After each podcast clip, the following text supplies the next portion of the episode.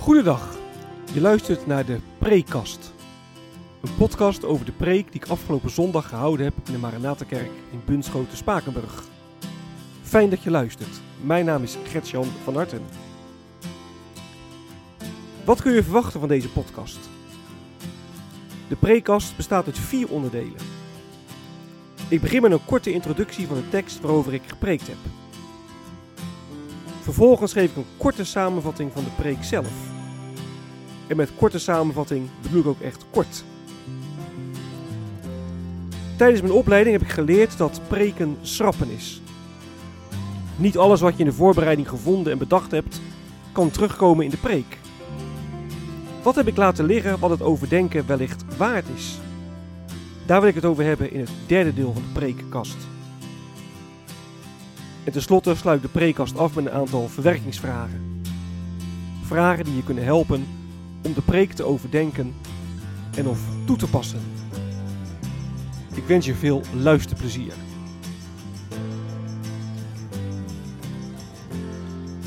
De tekst.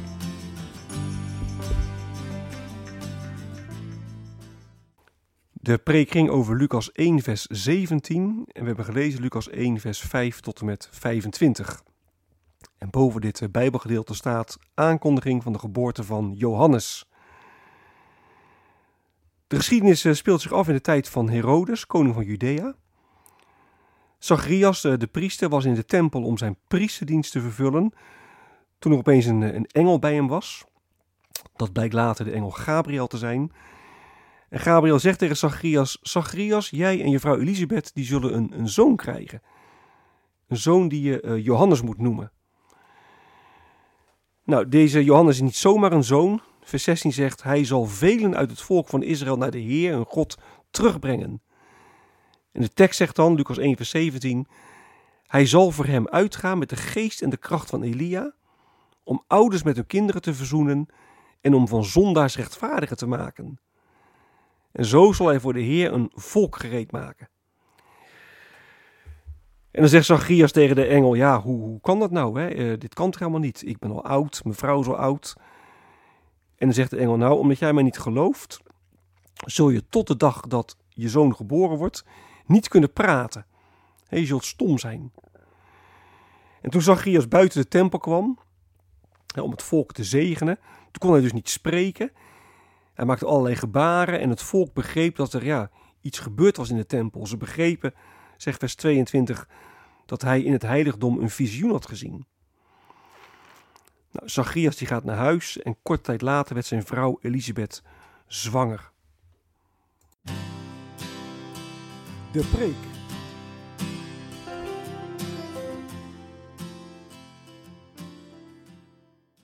Het thema van de preek is klaargemaakt voor de komst van de Heer. Het was een, een donkere periode in de geschiedenis van Israël. De Edomiet Herodes regeerde met de keiharde hand. En dit was een straf van de Heer, omdat het volk afgoden was gaan dienen. En nu moet je natuurlijk altijd wel voorzichtig zijn om dat zo even, om dat zo even 1, 2, 3 over te zetten naar vandaag. Maar als we kijken naar de situatie in Europa, er zit daar ook niet iets van, van Gods oordeel in. Europa is eeuwenlang door het christendom gevormd, maar er wordt steeds meer afstand van God genomen. God was als het ware steeds verder naar de zijkant geduwd. En met alle gevolgen van dien kun je zeggen. Er zijn talrijke crisissen en er is heel veel, veel onrust. Er is zelfs een, een oorlog in Europa. En als je het allemaal ziet, dan denk je, ja, waar, waar, waar gaat dat heen? Waar, waar is God? Waarom grijpt de Heer niet in? Laat hij de wereld soms aan haar lot over? Ja, het gevoel uit de tijd van Zacharias en Elisabeth kan heel herkenbaar zijn. Maar dan zegt de engel tegen Zacharias dat hij en Elisabeth een zoon krijgen. Deze zal vele Israëlieten terugbrengen naar de Heer, zegt vers 16. En deze zoon is volgens de tekst de door Malachi al aangekondigde nieuwe Elia. En Elia, dat was een, een boeteprediker uit het Oude Testament die het volk Israël tot bekering riep. Nou, er komt dus een nieuwe Elia. God gaat zijn volk oproepen tot bekering. De Heer laat zijn schepping niet los, hij, hij grijpt in. Nou, als je gewoon puur naar de buitenkant keek, dan dacht je nou, het valt er allemaal mee in Israël. Hè? De tempeldienst die draaide op, op volle toeren als je vers 8 en vers 9 leest.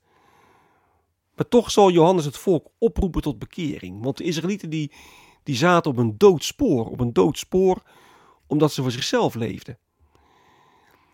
En ook wij kunnen zomaar op een dood spoor zitten. Er kan aan de buitenkant heel wat lijken. Maar dan leven we eigenlijk op een spoor los van God. In plaats van, van richting hem. Nou, God neemt er geen genoegen mee. God grijpt in om ons van het verkeerde spoor af te halen. Nou, de engel zegt dat Johannes van zondaars rechtvaardigen maakt. En rechtvaardigen, dat is een, ja, een term uit de, uit de juridische wereld.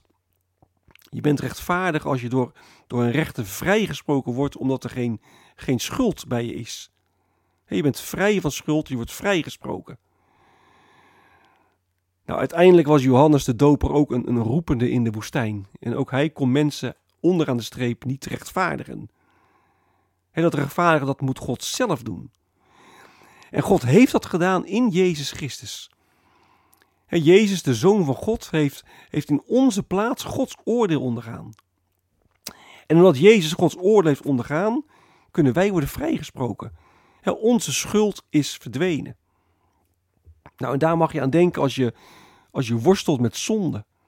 Zonde uit een eh, ja, al dan niet ver verleden. Je zeker weet dat Jezus ons heeft gerechtvaardigd. Dat Jezus ons heeft teruggebracht uh, bij God. Nou, de tekst zegt ook dat Johannes de Doper voor de Heer een volk gereed moet maken. En het is wel goed om ook op dat aspect van, van een volk te letten. Ik hoor heel vaak mensen in de kerk zeggen: Ik heb de kerk niet nodig. Maar besef wel, God redt geen, geen losse individuen. God verzamelt een volk. Een volk dat geroepen is om voor hem te leven.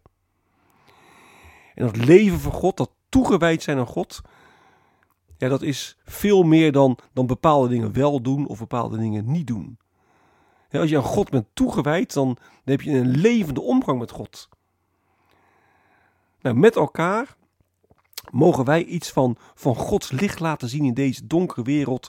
Door met God om te gaan, door de geest in ons te laten werken, door echt liefdevol in de wereld te staan en mensen ja, te wijzen op, op Jezus Christus. En dat kunnen wij alleen doen, hè, dat toegewijd zijn aan God, als wij Gods liefde kennen, als we, als we zien wat Hij ons in Christus allemaal geeft. En de adventstijd, ja, die, die helpt ons daar heel mooi bij. Want de adventstijd, die herinnert ons eraan. We worden klaargemaakt voor de komst van de Heer. God zelf grijpt in om ons van het verkeerde spoor te halen. En hij brengt ons weer terug bij hem, zodat wij toegewijd aan hem kunnen leven. Wat is blijven liggen?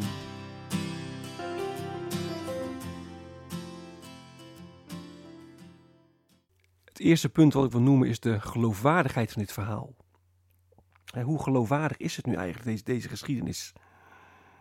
Er komt een engel, staat er. Ook in de preek ben ik daar als vanzelfsprekend van uitgegaan. Alsof het heel normaal is dat een engel tot Zacharias spreekt. Maar de meeste van ons, en misschien moet je wel zeggen, niemand van ons heeft ooit een engel gezien. Maar ik in ieder geval niet.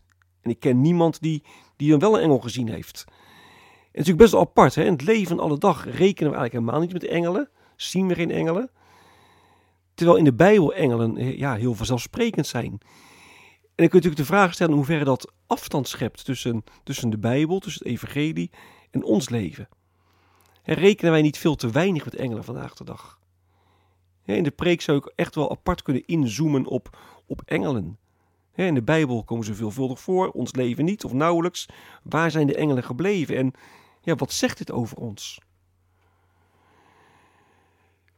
Een tweede vraag is, ehm, een tweede punt wat ik wil noemen is uh, uh, dat de engel zegt dat Johannes ouders met de kinderen zal verzoenen en van zondaars rechtvaardigen zal maken. Nou, dat is een prachtige belofte. Maar je kunt je wel de vraag stellen of die belofte wel, wel uitgekomen is. toen Johannes uh, um, ging preken, toen kwamen mensen wel massaal tot bekering. Ze liet zich massaal dopen. Maar hoe, hoe, hoe echt was die bekering? als je later ziet dat Jezus nou, uh, door de mensen uh, verworpen wordt. Dat Jezus als gekruisigd wordt. in de preek zei ik, uiteindelijk was Johannes de doper een, een roepende in de woestijn. En hij zal zondaars rechtvaardig maken, zegt de engel. Maar ja, kan hij dat wel? alleen Jezus kan toch maar mensen rechtvaardig maken. Nou, in hoeverre is de, de missie van Johannes de Doper geslaagd? En ook hiervoor geldt, hè, daar kun je apart over, over doordenken en daar kun je apart een, uh, een preek over maken.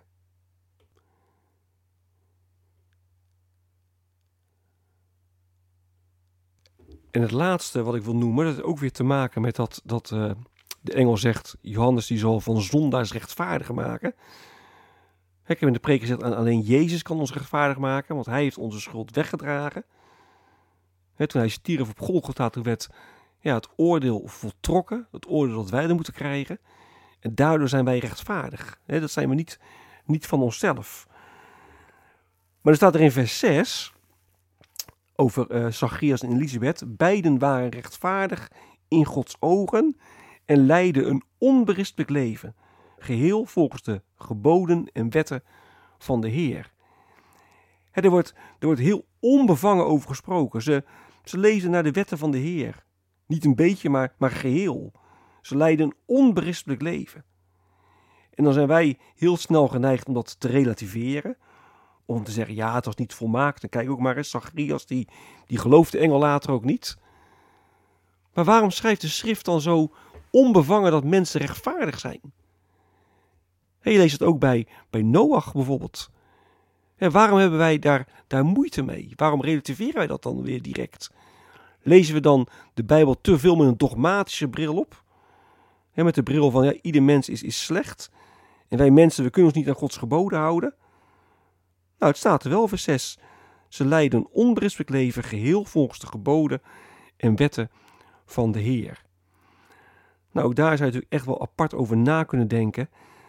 Um, en uh, een aparte preek over kunnen maken. Naar aanleiding van Lucas 1, vers, vers 17.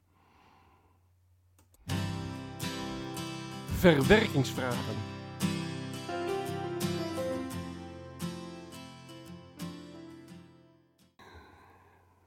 De preek stond in het kader van uh, het derde praktijkveld van Kerk 2030.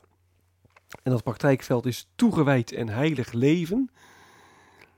En de eerste vraag die ik wil stellen is: ja, in hoeverre ben jij de Heer nu echt toegewijd? wil je echt heilig voor de Heer leven?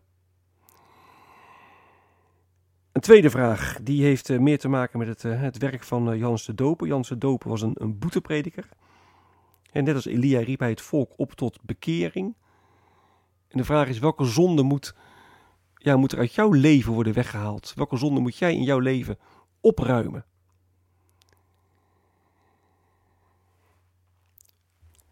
De derde vraag die heeft eh, te maken met het feit dat de engel zegt hij zal van zondaars rechtvaardigen maken. En de vraag is dan, zie jij jezelf als iemand die dankzij Jezus rechtvaardig is? Zie je jezelf als een rechtvaardige? En ja, wat betekent dit voor je zelfbeeld? Dat je rechtvaardig bent in, in Jezus Christus, of, zie je jezelf niet zo? Nou, hoe zie je jezelf en wat betekent dat voor je, voor je zelfbeeld? Het laatste waar ik uh, een vraag over stel is het, het, slot van de tekst, hè, waarin staat dat, hij, dat Johannes voor de Heer een volk gaat gereed maken. Ik zei in de preek al, wij zeggen heel vaak, uh, ik heb de kerk niet nodig, hè, ik, geloof voor mezelf. Niet zoals God het bedoeld heeft, hè. God die wil gemeenschap stichten, God zegt je hebt elkaar nodig. Maar de vraag is dan, hoe, hoe belangrijk is de gemeente voor jouw geloof? En we kunnen natuurlijk wel zeggen, de gemeente is heel belangrijk, maar is dat ook echt zo? Merk je dat ook? kun je aangeven dat de gemeente belangrijk is of niet. En als dat niet het geval is, waar ligt dat dan aan? Ligt dat dan aan de gemeente? Of ligt het dan aan, aan jou? Nou, ook een vraag waar je uh, over kunt doorspreken. Dit is het einde van de prekast. Mocht je vragen of opmerkingen hebben, dan kun je me mailen op mailadres van hartengretjan.gmail.com.